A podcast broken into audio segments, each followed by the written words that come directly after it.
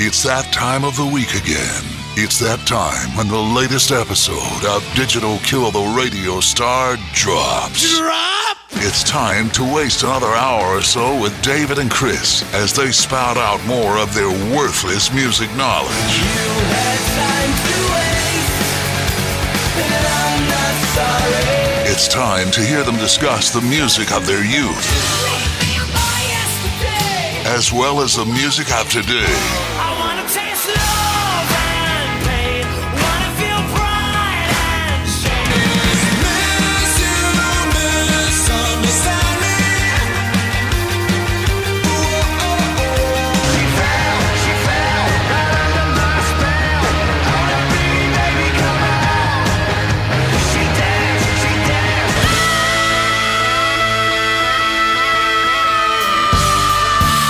So kick back, relax, and have some fun with David and Chris. Digital Killed the Radio Star starts right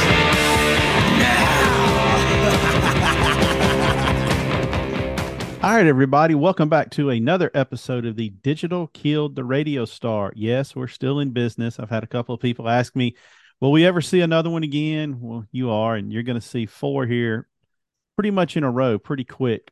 Uh, we got a special little series going on. But uh, my buddy Chris is here. I haven't seen him in a couple of months. How are you?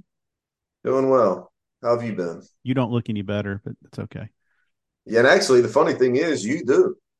a few pounds, a few pounds lighter from the last time you saw me. Yeah, yeah. Da- David's becoming uh on his way to becoming half the man he was. It was. I mean, it's uh.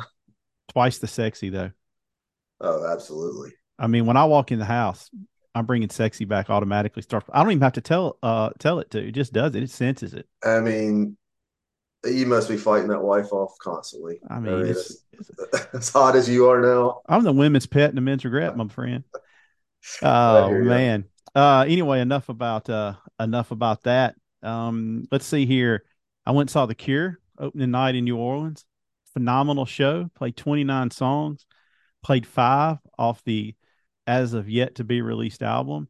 And uh, if they sounded like anything, they sounded like Disintegration. So I've heard it was going to be that way. That that's that's the sound they were going for. But uh, One of the songs is about his brother that apparently died recently, and uh, he got kind of choked up with that. Man, other than that, they uh, they went deep into their catalog. They played a couple of songs. One song, uh, "Thousand Years," they haven't played in over thirty years, and it was clear they hadn't. At one point at the beginning, I think they got lost and they had to turn around to the drummer and and, and go back in.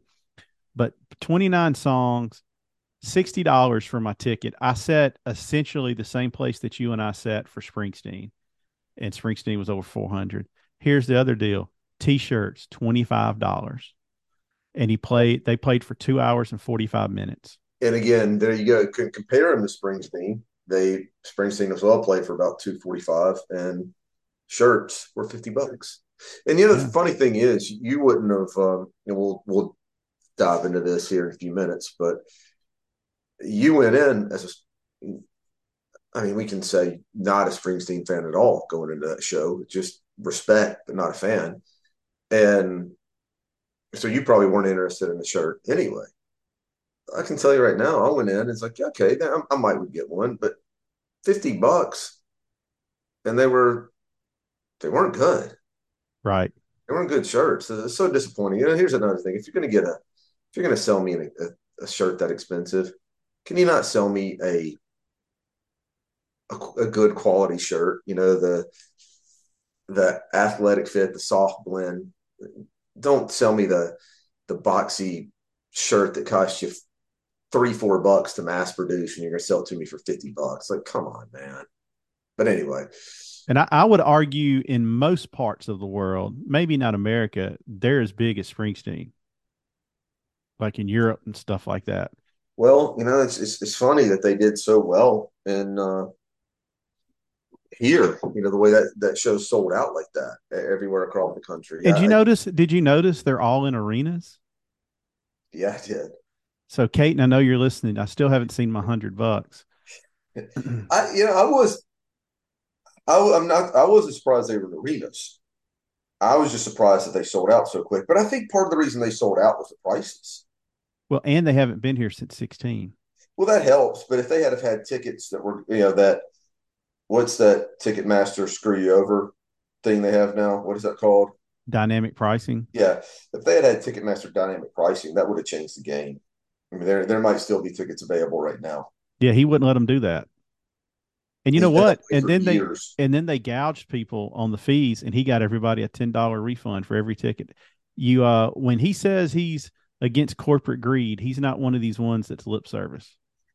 Yeah, you know, the funny thing is when and you and I've talked about this before, but I look at I look at bands when I go I'm trying to think of some examples. Um I guess the most recent show I saw was was uh Clutch and Amigo the Devil and they're charging I think 30 35 dollars a shirt. Man, that's so that's so understandable to me when you think about all the time off from touring uh, that with when when COVID just stopped touring completely, and then you start to tour and your shows are constantly getting canceled because of COVID, and now you've got inflation through the roof. It's like, man, I, I get it, I, I, and that doesn't bother me one bit, but it did feel, I don't know, it it just didn't feel right that Springsteen was charging fifty dollars a shirt. It just didn't, and and the prices for those those seats, yeah. Anyway, we've talked about this before. You know, you, you sing about the car wash, working at the car wash in the factory your entire career, and yeah, it ain't the life you're living, man. But I felt like I got my money's worth. Yeah, I mean, he puts on a great show. He does. Um, what a It's better than seeing Megadeth and they played for 50 minutes. it's true. That's Um, true.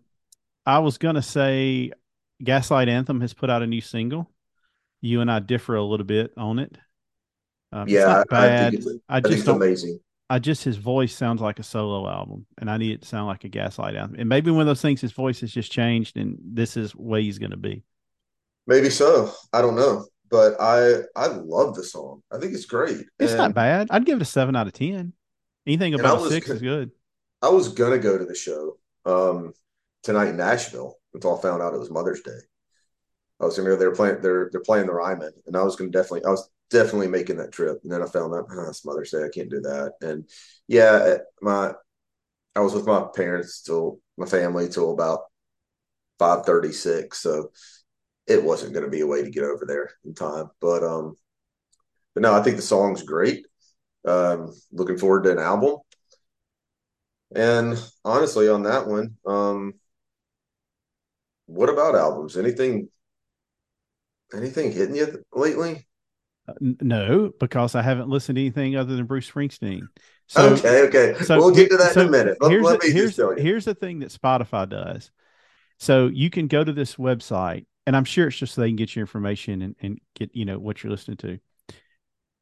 Since February the 18th, that's the day we saw the boss, till last week, I have listened to Bruce Springsteen more than I have any other artist in the seven years that I've had Spotify. So my year end thing, it's I'm number one. If I'm not number one, I need to see who number two is for listening to him. Completely, utterly obsessed. Like, like I'm about to make a statement that you thought you would never hear. They're tied. He's tied with the Black Crowes. Well, it goes back to what I said in that text the other day. It's like, man, it, the Crowes. That's your that's your longtime girl. They're your best girl. And here Mm-hmm. comes this new, this new hot girl in a little mini skirt. Got a side piece. I feel like I'm cheating on them. Here's here's what's funny. It was a bunch of us that that listened to State of Amorica went down to the uh, Moon Crush Festival in Florida for four days, and like we had this man, dude. We had a house, a fat house, and it had a stereo system and a TV out back by the pool. And I always, you know, I'm always an early riser, and so I'm out there laying out by the pool at like ten o'clock in the morning. I'm watching Springsteen and London videos, and then every time we'd get in my car, it was on the East Street channel. And then like everybody, whenever anybody was like, "What do y'all want to listen to?" and I'm like, "The River," and they're like, "Dude, you've got it bad," and I'm like, "Yeah," and Yeah, it, that that's funny the way that goes. Um, it actually though, be honest with you, and you're gonna hate me for saying this, it makes me have a lot less respect for Brian Fallon after getting into it the way I have. Like he he's literally and don't get me wrong, he's a great songwriter, he's a nice guy. I love Gaslight Anthem. I'll buy everything they put out. And he is honestly one of my favorite songwriters. Man, it it's it's not even remotely hiding it. Dropping the women's names and everything. Well, All- we, we there's yeah, there's just certain things you didn't pick up on. You go back to when you, Aaron, and I did that podcast almost a year ago on the 59 Sound, and Aaron and I were telling you constantly the the name drops, all the the Springsteen references, but it's just stuff you didn't pick up on. But I love Springsteen and I love Fallon, and it's never bothered me it, because yeah, you hear the influence big time, and I'm not going to dispute that, but it's not like Greta Van Fleet and Led Zeppelin. You know, vocally, he doesn't try to emulate Springsteen. no, not at all.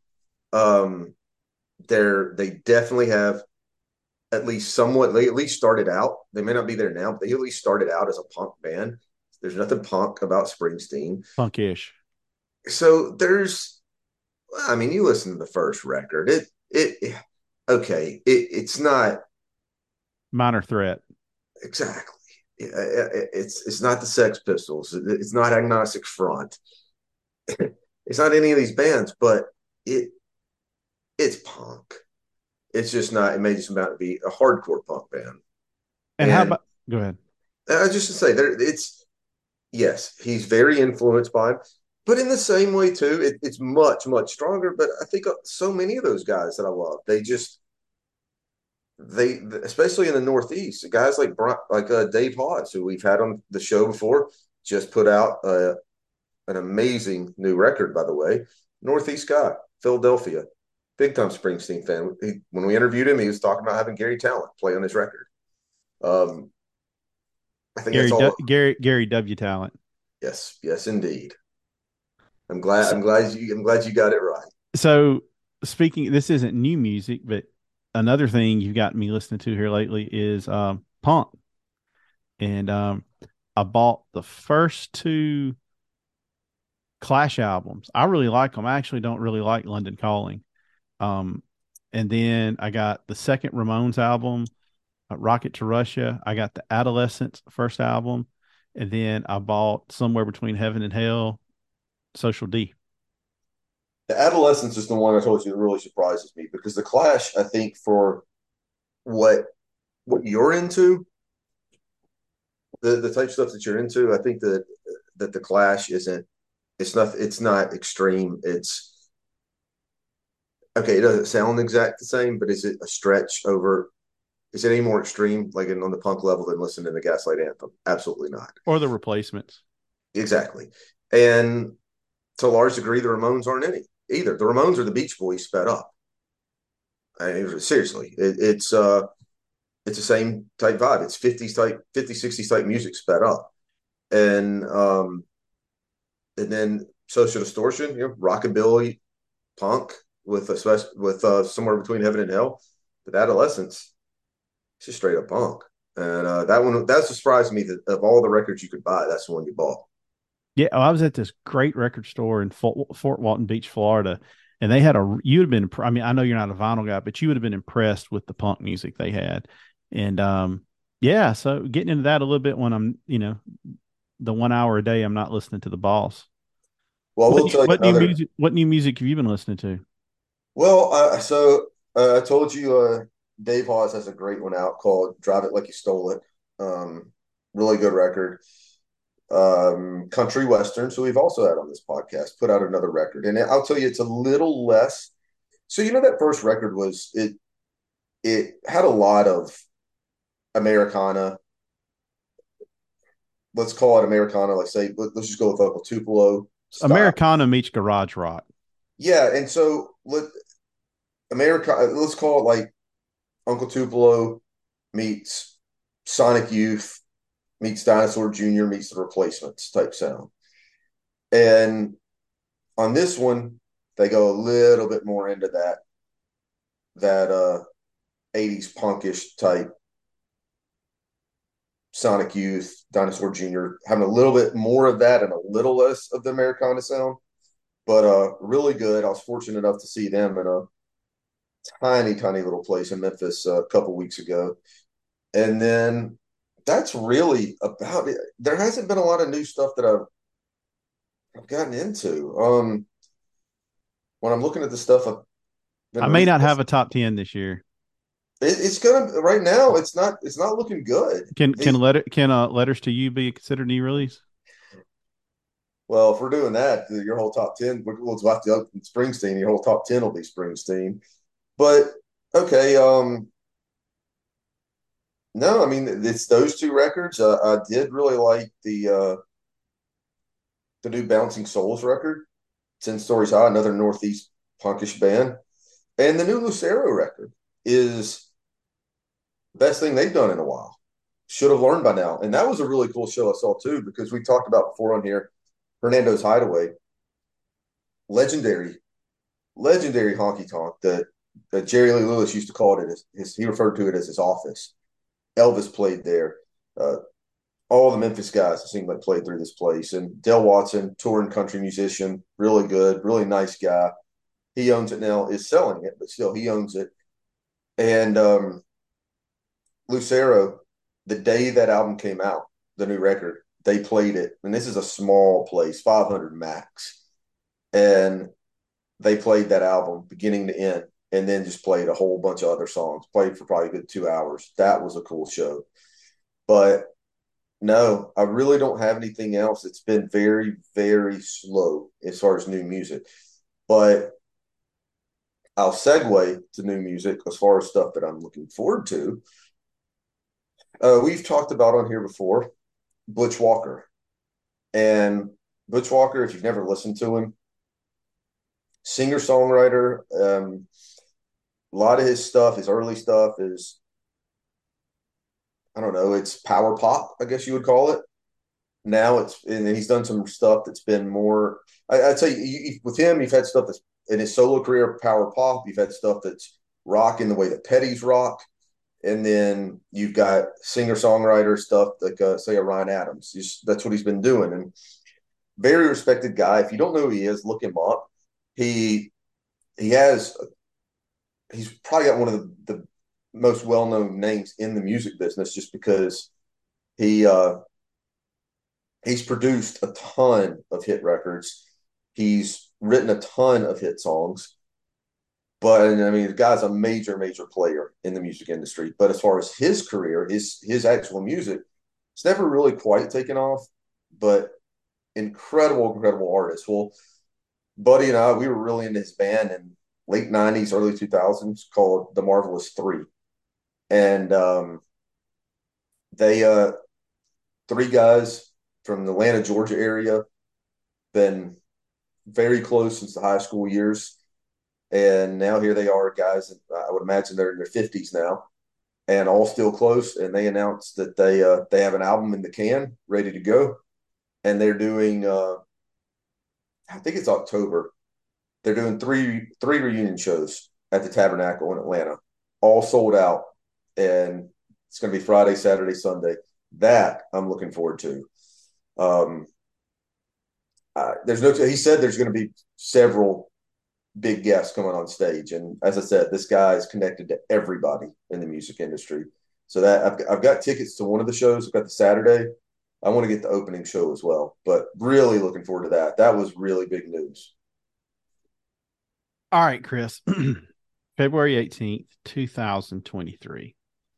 You, me, our buddy Clark and Kate, and make a road trip up to Kansas City. And you guys had asked me to go see Springsteen with you. And you've been trying to get me into him for 15 years. And for whatever reason, it just didn't click. And so I said, I'll go with you guys. So we go to Kansas City, have a good time. I walked out of that show going, I'm an idiot. I've wasted a lot of good years and a lot of good tours not going to see this guy. And so we listened to him some on the way home. And then once I got back home, I started buying his vinyl. And I started with Born to Run, and then Darkness, and then The River, and Nebraska. and then Born in USA, and then Tunnel of Love, and then Ghost of Tom Joad, and goes on and on and on, just buying all this vinyl. And I started listening to the E Street channel, and I subscribed to Nugs, where I can listen to all his old shows and his new shows. I bought his book. I just got the book about Nebraska. Completely enthralled in all things Springsteen to the level that's probably unhealthy, for being honest here. And so, since Chris is a big fan and I'm like totally into him, I said, let's do a four part series. Three of the shows we have mapped out. The fourth one we're going to have to work on. So, my idea was Springsteen has been so pro- prolific, not only in the stuff that he's re- released, but the stuff he hasn't released, he's been even more prolific. So, we decided to take the first album, Greetings from Asbury Park, and go through Nebraska. And we'll call that his early years because things changed after Nebraska. And he had about 10 or 12 years there where things were definitely changed again. And then he came roaring back with the rising in 2002. And so we're going to do after 2002 as well. But what we're going to do is we're going to pick from these eras the perfect double album in our mind and then we're going to pick five B tracks, bonus songs, unreleased songs, whatever you want to call them, because he has put out an album called The Promise, tracks, and the ties that bind that are all unreleased or reworked songs. Like we're talking probably close to 70 or 80 songs between those three. And then I was listening today to a Springsteen podcast. Apparently, there's a whole lot more. So, anyway, Chris, like we talked earlier, we'll split this up. You do five, I do five, and I'm going to keep tally of how many we have in common. So you just get home, you've bought your Boss Volume One Greatest Hits, the early years. In your case, you put the CD in. In my case, I dropped the needle. What's the first song that we hear? Okay. So you're wanting me, uh, okay, we're starting a little bit different than I, I thought. You want me to name like what's my basically what's my number one song? No, not, all right. Just just pick a song. Uh, you know what? I'm going to say this. Uh, okay, you say let's put it this way because I'm torn on my favorite one. So here's what I, I, I don't I don't have a favorite one that I've listed. I'm going to start with put the needle down. And I feel like you're introducing somebody to Springsteen. I'm putting on the best because if we're listening to best of, let's just say that I'm listening to David, who's not really. I've been trying to get into Springsteen, and we'll go back several years. What's the first song? Um, I think I'm gonna have to go with Thunder Road. I'm, I'm gonna start big. I think that is probably the quintessential Springsteen song. And, and I realize Born to Run might be he set out to write, and he said it. He says it in the you read about it in the book, and he he set out to write the perfect rock song, the greatest rock song. And damn it, he might have pulled it off. But I would, and I I love that song. Spoiler alert: it will make my list. I mean, there's no doubt about it. But Thunder Road, I just think, is absolute Springsteen perfection. And I think it's the one that people that grew up in that generation have the closest affinity to.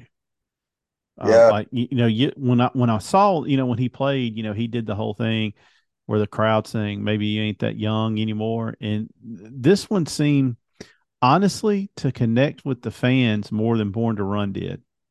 And it does. I I think it a hundred percent does. I think if somebody came out, if this if if the arena's full of a couple of different types of people, if it's if there's a bunch of people like you that are just casual, like as you went going into the show, let's rephrase mm-hmm. it because you're you're much more than casual now, but but pre February 18th, David going into that arena, Born to Run is going to get David more excited than Thunder Road. Mm-hmm. I think now, post 2018, I think David's going to be more excited for Thunder Road. Oh yeah, for sure. All right, That- song number two? Okay, well, I'm going to go ahead and just skip around on the list because I don't want it to just go all chronological. And um, so let's take it, let's go a few steps forward. Uh, Here's a good one. I'm going to go with a little bit of a, uh, maybe a little bit of an un, un, unexpected one. I'm going off of Nebraska, Mansion on the Hill. Okay. I uh I don't know, man. That that song just those three songs there's there's like three songs in a row on that album that just blow me away. And and I, I literally all were seriously considered for this list. Actually, it's four in a row. Atlantic. I know people love Nebraska, but Atlantic City, Mansion on the Hill, Johnny 99, Highway Patrolman. Um, love all those. So going for number three, let's um let's go to the song that I said that I would is going to be a toss up for my favorite. Thunder Road, Badlands. Now, I will say this about Badlands. If all I've ever had is Badlands Studio, it's probably not in contention for number one. But I can't hear Badlands, even a studio version, and not think about the live version. In my opinion, it's the best live song that he plays. I can see that. And absolutely love that one. Uh, one of my favorites, always will be. I will um let's see. Let me uh let me throw you we'll go to a different album. I'll go with uh go with the river. Ties that bind, opening track. Just a, a straight up rocker. Yeah, another that, that's a great one, two, three punch on that album, by the way. Ties that bind, Sherry Darling, Jackson Cage. Love those. So give me four now. Um, let's see. You did Mansion on the Hill, Ties That Bond, Bond. Um, Yeah, we done four. okay. So um I'm gonna go we'll just go ahead and go to I'm gonna go early. I'm gonna go to the I'm gonna go to uh the first record and greetings from Asbury Park. Fourth of July, Asbury Park, Sandy. This song is um one that you know I've now been to I have to think about this because I saw it. I I went with you guys. I saw him in New York. I saw Nashville twice. I think that was my fifth. I think I think I've seen him five times, and I've I've never seen him play Fourth of July.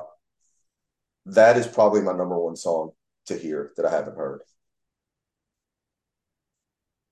It's it's really um one of his first like really it seems like really really personal narrative songs.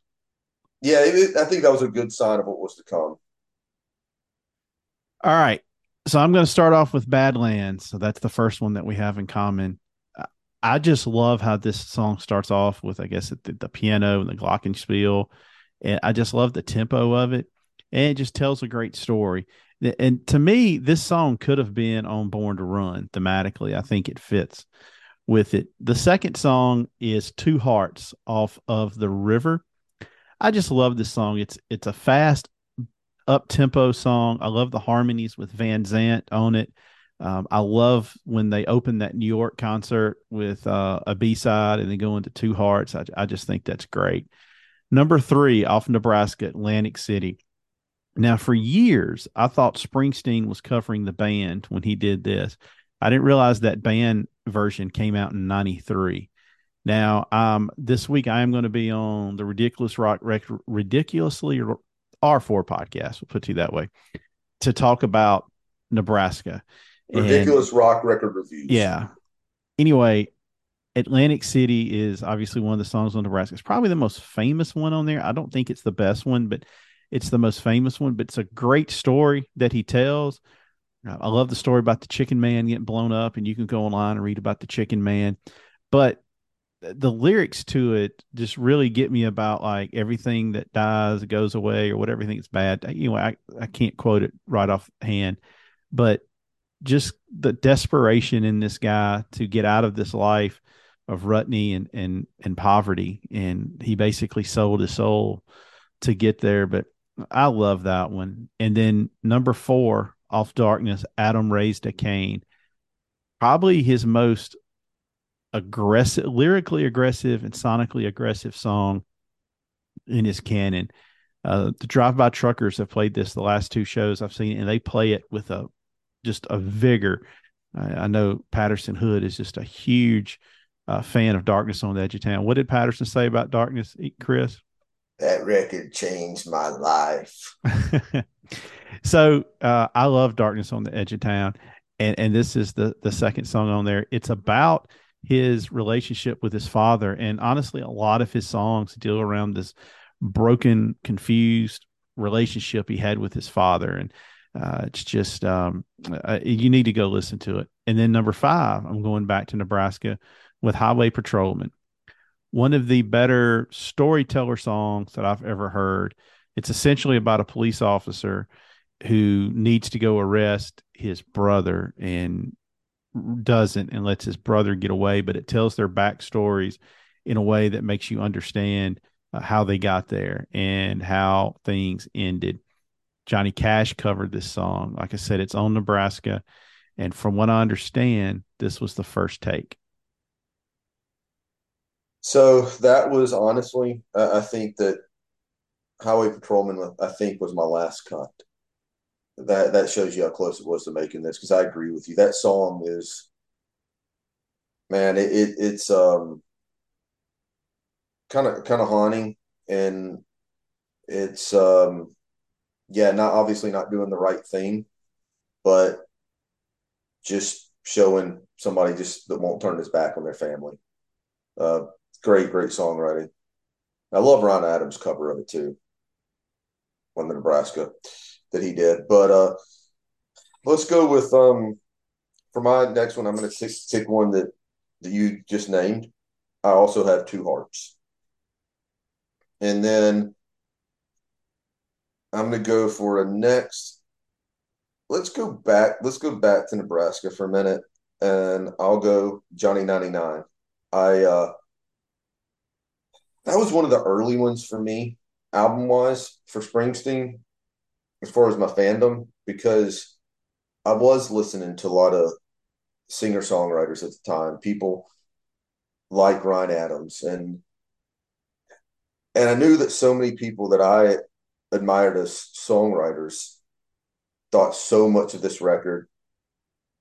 I knew that it was a a different style than what he had done. I knew that it was supposedly acoustic, that it was um, just completely different. So I just I got this on a whim, and I, it might have been the first thing that I, I I had Born in the USA the cassette when I was a kid.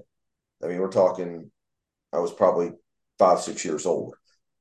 But this, I think, was the first one I ever got on, on my own. And Johnny 99 especially for somebody just getting into Springsteen.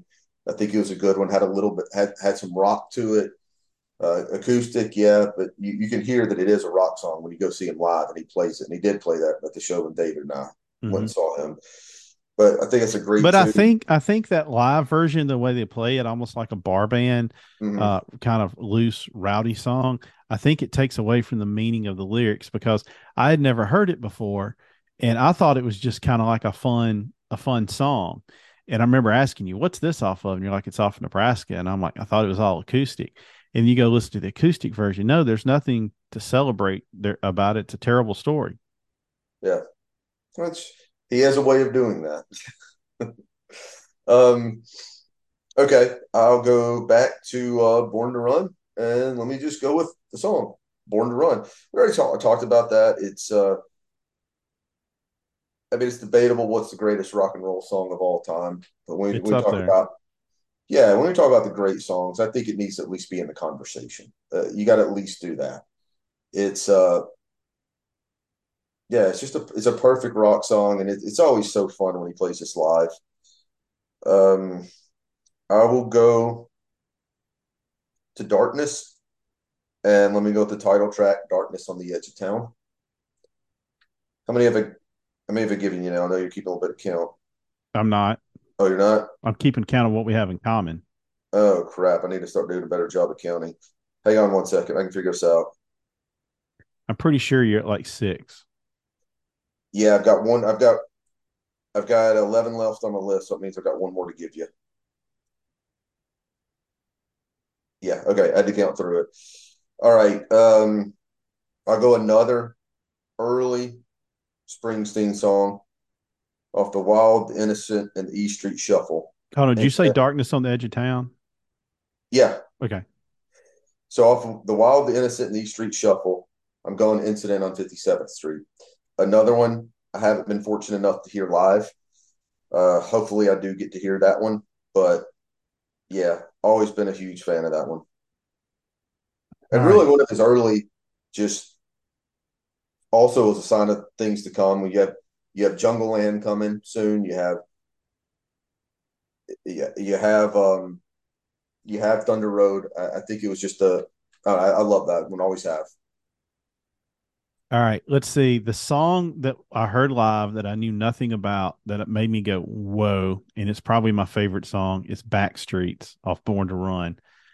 That initial piano build up just makes the hair stand up on my arms. It's a great song about two friends. Uh, it's debatable, really, really, what uh, is going on in their lives and who they are, but uh, just taken to the back streets, and it's just such a awesome, awesome song.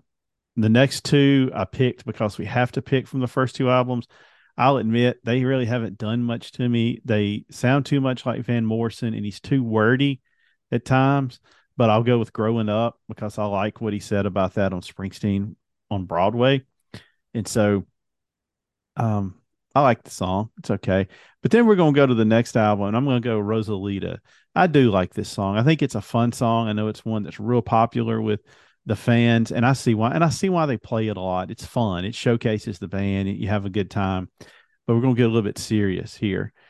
Off of the river, to me, one of the most honest and depressing songs he's ever written was Independence Day and it was about the relationship with his father and when he finally just had to break away from his father and they just had to go their separate ways uh, there's so much about his father plays into so much of his music and and this one just moves me every time i hear it the, the tone in his voice it's just almost you know i've given up and i'm moving on and then of course gotta have born to run you can't talk springsteen without without this song he probably doesn't go anywhere and uh, we never really know too much about him. So those are my next five. You ever listen to? Because I know you're getting into listening to live shows too. But if you listen to on the early shows, it's always you'll find different versions, but it's always pretty much the same story. You ever hear him play it live, play Independence Day, and have about the three four minute talk before Yeah. he gets into the song? Yeah. yeah, I mean, that, that, that's pretty powerful. When he does it. Always talks about his old man being in the kitchen late at night, smoking cigarettes in the dark, and then coming home. All right, so for me, I'll go to another one off the river, Sherry Darling. Now that's a fun song, and another one I'd love to see live. But that just is a that's just a Springsteen to me, just fun, lively party song. I'm gonna go um, next. Let's go. Let's take it back to Born to Run. I'm gonna give you a one-two punch off of that one. One of them you just talked about, which is Backstreets, and I agree the build-up, and I love at the end, the end of the song, especially live when they just keep going with it. Mm-hmm. Amazing tune. Third one, this is probably one of the songs that really got me hooked to Springsteen because I already gave you a little bit of backstory that I had. I had uh, born to run or born in the USA as a kid. I got Nebraska. I had a greatest hits that I really didn't listen to that much. One night I'm in New Orleans, and on the jukebox, I, I- knew that I'd heard the song before. I, I liked it, but it was relatively new to me. I'd recently heard the song for the first time. I'm in the jukebox at the jukebox, and they have it's one of those CD jukeboxes. You put the money in. It's a limited selection. And I thought, yeah, this sounds good. I remember I like this song. And you have so Jungleland comes up on the jukebox. I play it, and I think I fell in love with the song that night. And I think that with Nebraska started getting me to go down the rabbit hole that you've gone down recently. So going to number four in this in this set, I'm gonna go with uh let's take it to damn, just about all of the rest of them looks like they're going to be off a uh, Dartnet just about. But I'm going to go with uh, "Prove It All Night," another fan favorite, another one of my fa- favorites, and then I'll give you another one that's a huge fan favorite off that album, especially live, "Promised Land." Uh, I can't argue with any of those. I'm going to say something that's going to get me shot, but and I understand why people like it. I understand why people like it, and they have every right to like it.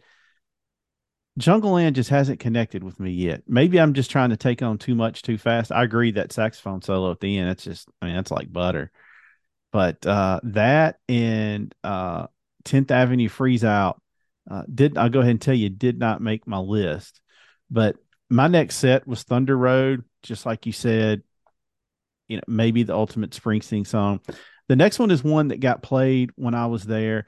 It's, it's him on the harmonica. And I'll be honest with you, I don't know if I've come across many more people that can convey emotion on a harmonica as well as he does. Uh, it's just it he makes it sound perfect for the right song. But anyway, this is the song "The Promised Land" off of "Darkness on the Edge of Town."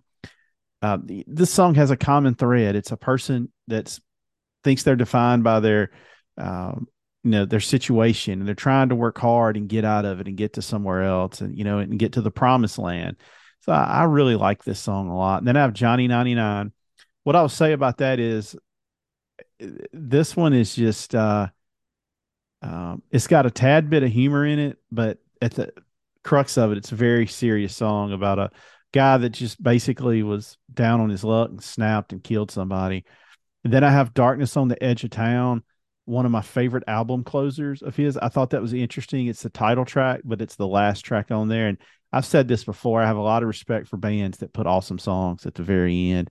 And uh, I love the delivery on this one. And then I'm going to go off the river, a song they played when I saw them out in the street. This is clearly one that's a fan favorite. There's a lot of crowd participation and band participation. And I always think it's funny when he brings them up there and he's like, Sister Susie. And she chimes in. And then every time Lofgren signs in, he can't sing.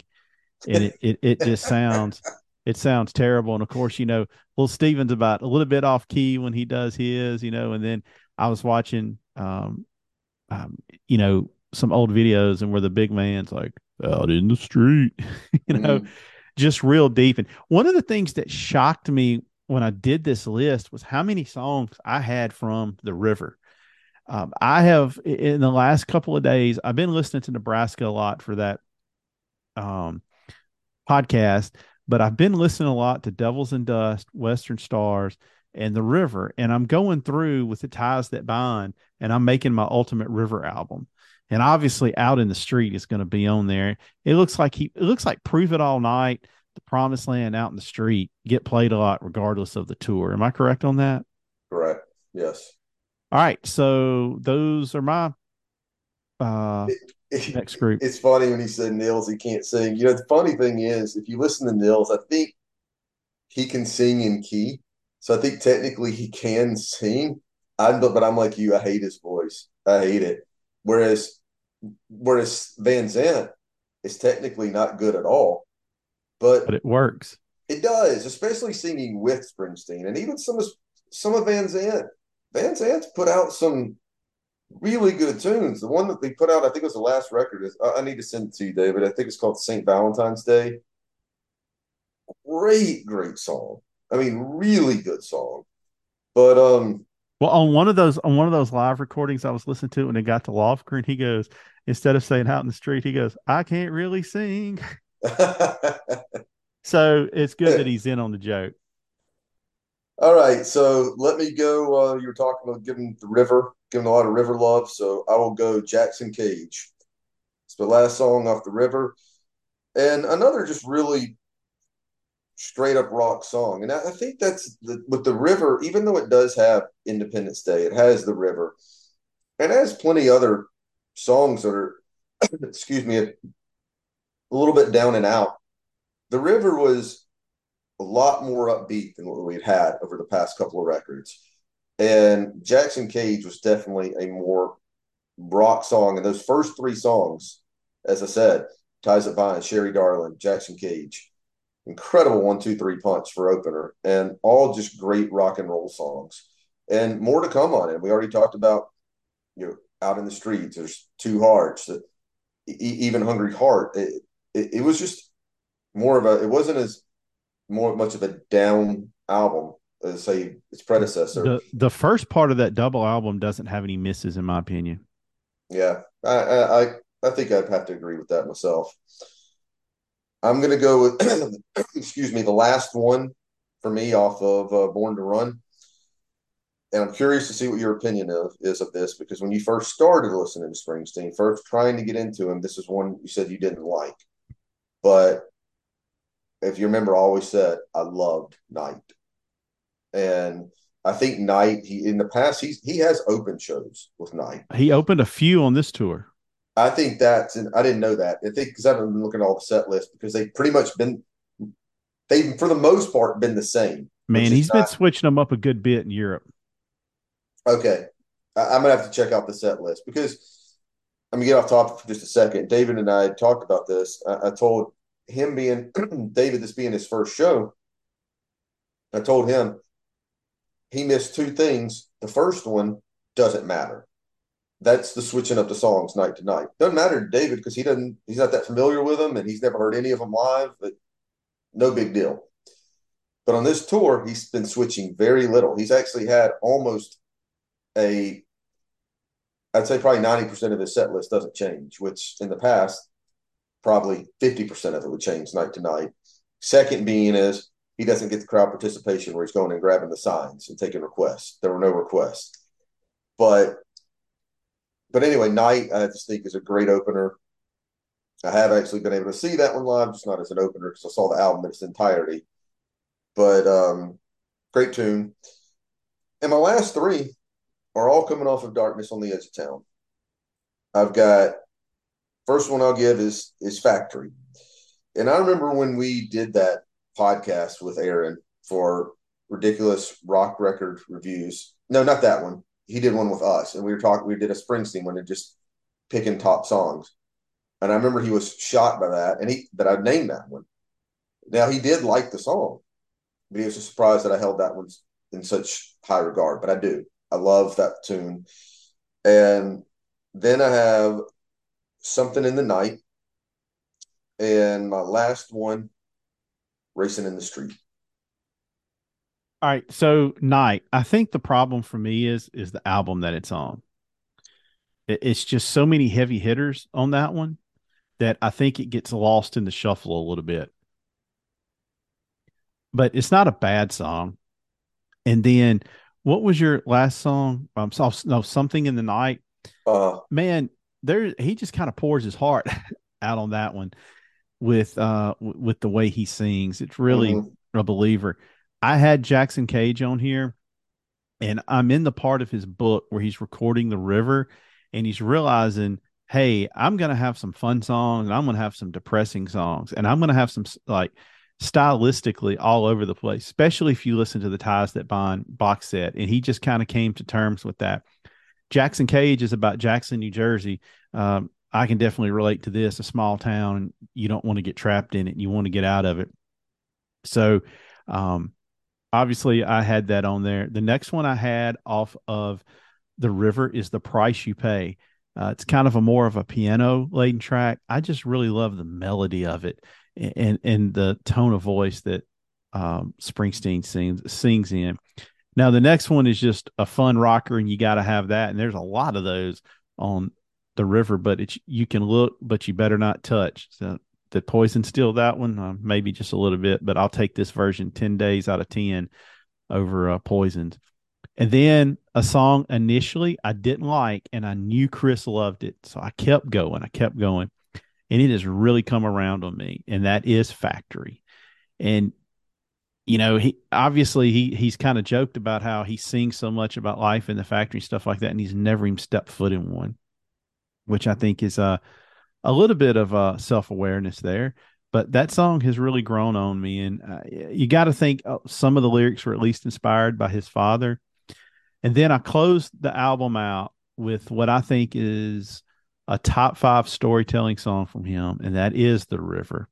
And it's about uh, his sister who got pregnant, and he's seeing everything through her boyfriend's eyes. Now, they she got pregnant in high school. They're still married, so it ended well.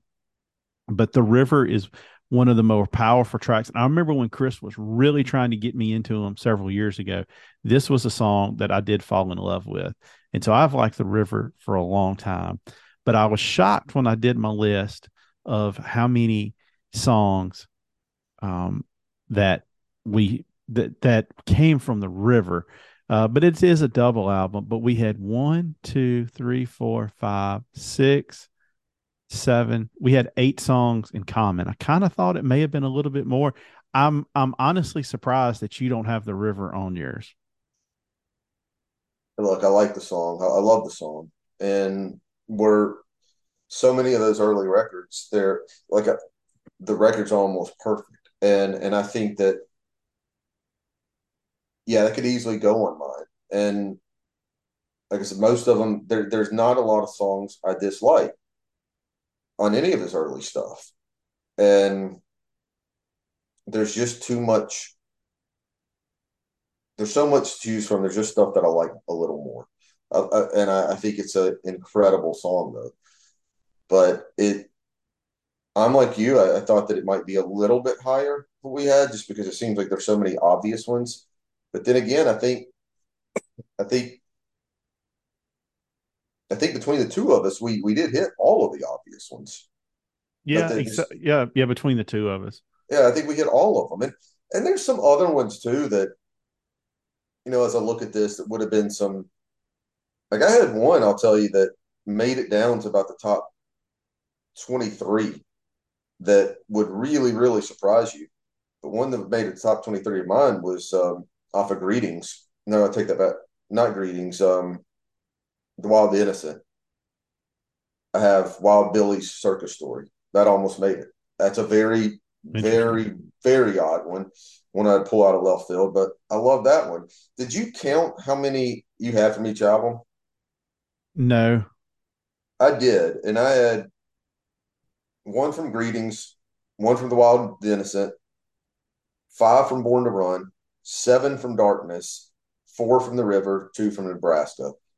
So yeah, seven out of ten songs off of Darkness made my twenty, and I made. It, I made it very clear that is my favorite album by him. if I had to scratch two, I would have scratched growing up and Rosalita, and I probably would have gone. Uh, I probably would have gone with "She's the One," and uh, probably something in the night.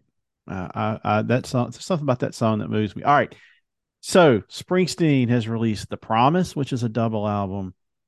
Tracks, which man is probably a triple or quadruple album and the ties that bind and these are all songs that they aren't demos they're songs that are fully realized that he the, the promise is songs he left off of darkness ties that bind is songs he left off of uh, the river and then the stuff on tracks goes all throughout his career now i will say this this has been the most frustrating part of me getting into everything is just trying to keep count and keep up with all between those three things, that's way over 60 songs.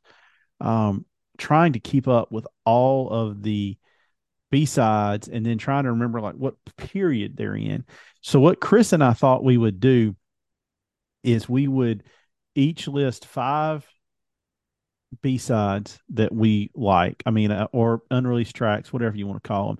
And we're going to do this for each show that we're that we're going to do. From this time frame, Yeah. So our next show will be from Born in the USA through Tom Joad, and then we'll do the Rising through Letters to You.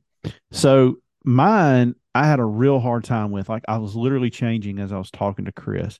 So one of the first ones I'm going to go with is Loose Ends.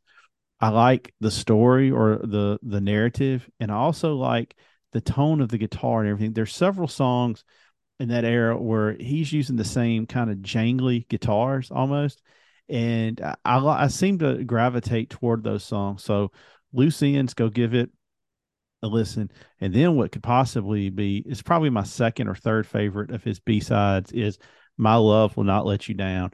I first heard this on the Live in New York City album and video, which I own. This is what they start the song off with. Now, I'll tell you what, this is something he has in in common with the Crowes. He's not as scared. He's not scared to play stuff that he's never officially released, and he's not scared to do it at any point in the set. And so it takes guts to do that because obviously most of the crowd is diehards, but you're still, you know, it's your first. I think the first big show back in NYC since they got back with the E Street Band, and you come out with an unreleased song. Lots of guts. All right, the next one, Racing in the Street 78. How in the world does this not make Darkness on the Edge of Town? This song with the harmonica playing and the violin hit me as hard as the first time I heard the Pressure Machines albums from the Kill the Pressure Machine album from the Killers. I mean, it hit me in the gut. I bet I listened to it 10 times in a row. And there's just something about the delivery of the song, especially in that last verse when he ends it and he says, racing in the street, but he says it in a much higher register with a little bit of anger behind it. The song is obviously a, a, about a lot more than racing cars, but I, this is the one I would tell you, please, please, please go somewhere and find and listen to it. The next to last one I have is Be True. This one has a sound a little bit like loose ends. Like I said, kind of gravitated to that period and that sound. Um, so Be True is going to make it. Uh, I almost put I Want to Be With You just because that's kind of a fun rock song. But then the last song is a song that I've really gotten into recently is The Promise. If you read the lyrics, I kind of almost think it's it's aimed at that manager that he had to fight to get away from. Obviously, it's the title of this um, unreleased album, but today, those are my five. Tomorrow, it could be a totally different five. Good picks, and I like um the loose ends pick. And one that I have on mine that we do we do have one similar, and that is my love will not let you down, which is honestly it's just that that probably that's one of the most surprising songs that he never put on a record. Now that would have been on Born in the USA had he put it on one. Yeah, but we, we went in, David and I did. We we saw the date on this, and we saw. I was the one that told him this would work because it was it was recorded in '82. Yeah, Time wise, adds but up. I, I'm just saying, like, I don't. It to me, I don't- it doesn't sound like it would fit in with Born in the USA. you know, prob maybe not. But then again, you have no surrender. Yeah, Uh, I I don't know. I, I think we just we know what excuse me we know what the album sounds like, and it's hard to imagine any change to it. yeah, But but I just love this song, and it is one that's really really shocking to me that never did make a never did make a studio recording. The um, next one I have is going to come off of uh, this is off prom the promise, and that's Rendezvous. mm-hmm. And. I've been a fan of this one since because it was on tracks before he ever released that. And I've always loved this one. It's another one that it's like, how did you not put this on a record? And the last three are all river out, you know, B sides of the river. And that is um, Meet Me in the City. Mm-hmm. And then the last two are also right up there. My love will not let, let me down or let you down. How did how did these not make a studio recording, a proper studio album? Restless Nights, Take Them As They Come. I just think those songs are so good and can compete with so many songs that they that he's he's released on albums. And I guess you have to look at them. Would they have necessarily fit the river? I don't know. I think Restless Nights definitely would have. When you think about Jackson Cage, uh, even Meet Me in the City, I think honestly, I think they all fit with the rock of that album. But man, it's just amazing what the guy throws away. And Chris, this is just a nine-year stretch. Yeah, Uh, Yeah. I don't think, and we've talked about this. I can't think of anybody else that from the beginning to his to the to where he is right now has put out such few duds of albums. And even the albums that we think are duds, you can find three or four good songs on there. Yeah, you can, and and we'll talk about it more in the as we go through in these these upcoming podcasts. But I think that I think the next one that we do is going to be I don't know. Do we call it the, mo- the most difficult or the easiest? I'm not sure. Just because it's it's not going to be. I don't think we're gonna. I don't think we're gonna have as many great songs to get through. Let's just put it that way. And I think the majority of them are going to be off of "Born in the USA" and "Tunnel of Love." I think we're gonna have a lot more in common. I do too, and I wouldn't be surprised if we each have as many as twelve songs that come from just those two albums, maybe Yeah. more. Because after that, he, uh I don't He know. went into think, he went into the wilderness for a bit. I, I think, yeah, I think the, uh I think Springsteen definitely got off the tracks for a bit, and uh yeah, when he came when he came back with um the Rising, it's been just a I don't know, it's a, a second, almost like second strong career of songwriting. I mean, it, it, it it's amazing what he's doing, especially at that age. When we talked about it, you know, David and I have talked about this before, and we'll talk about it more coming up. But take the bands that have been going for years. I mean, when's the last time? I mean, be, yeah, there are people that love everything they put out, but if you're being honest with yourself, when's the last time U2 put out a great record? And I'm not picking on them. You could name 20 other bands that have had that long of a career. It gets to a point when they put out a new record, you know you're not gonna like it, but you have a little bit of hope, and you hope for it. Same thing like if we put on a Wilco record, we'll still listen because we hope we're we're gonna like it, but we know we're not. we just hope we're going to, and uh, we hope we're gonna be surprised. Springsteen, he puts out one, and we're pretty sure we're gonna like it, especially after the run he's been on. I mean, letter letter letters to you is one of his best albums. It's up there. And you know, it's now been it's it could have been one of those ones that when it first came out that I I was just enjoying a new record by him, But now that it's been out for so long and I still think of it the same way, yeah, that just tells me I love the album. Every song on there is a seven and above. It's not a dud on there. No, and he plays a lot of them in concert. And one of the things I thought was interesting, the people at the concert knew though got as excited about those as they did other ones because it was their first time hearing them. Yeah, and that's the thing when you go to a Springsteen show, it's not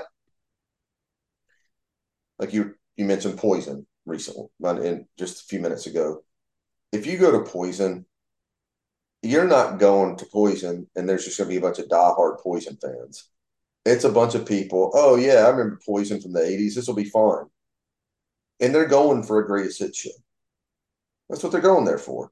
Seems like most of spring, most of the people at a Springsteen show, as many people as there are, they're there because they want to hear. They want to hear the deep tracks. They want to hear stuff from the new album.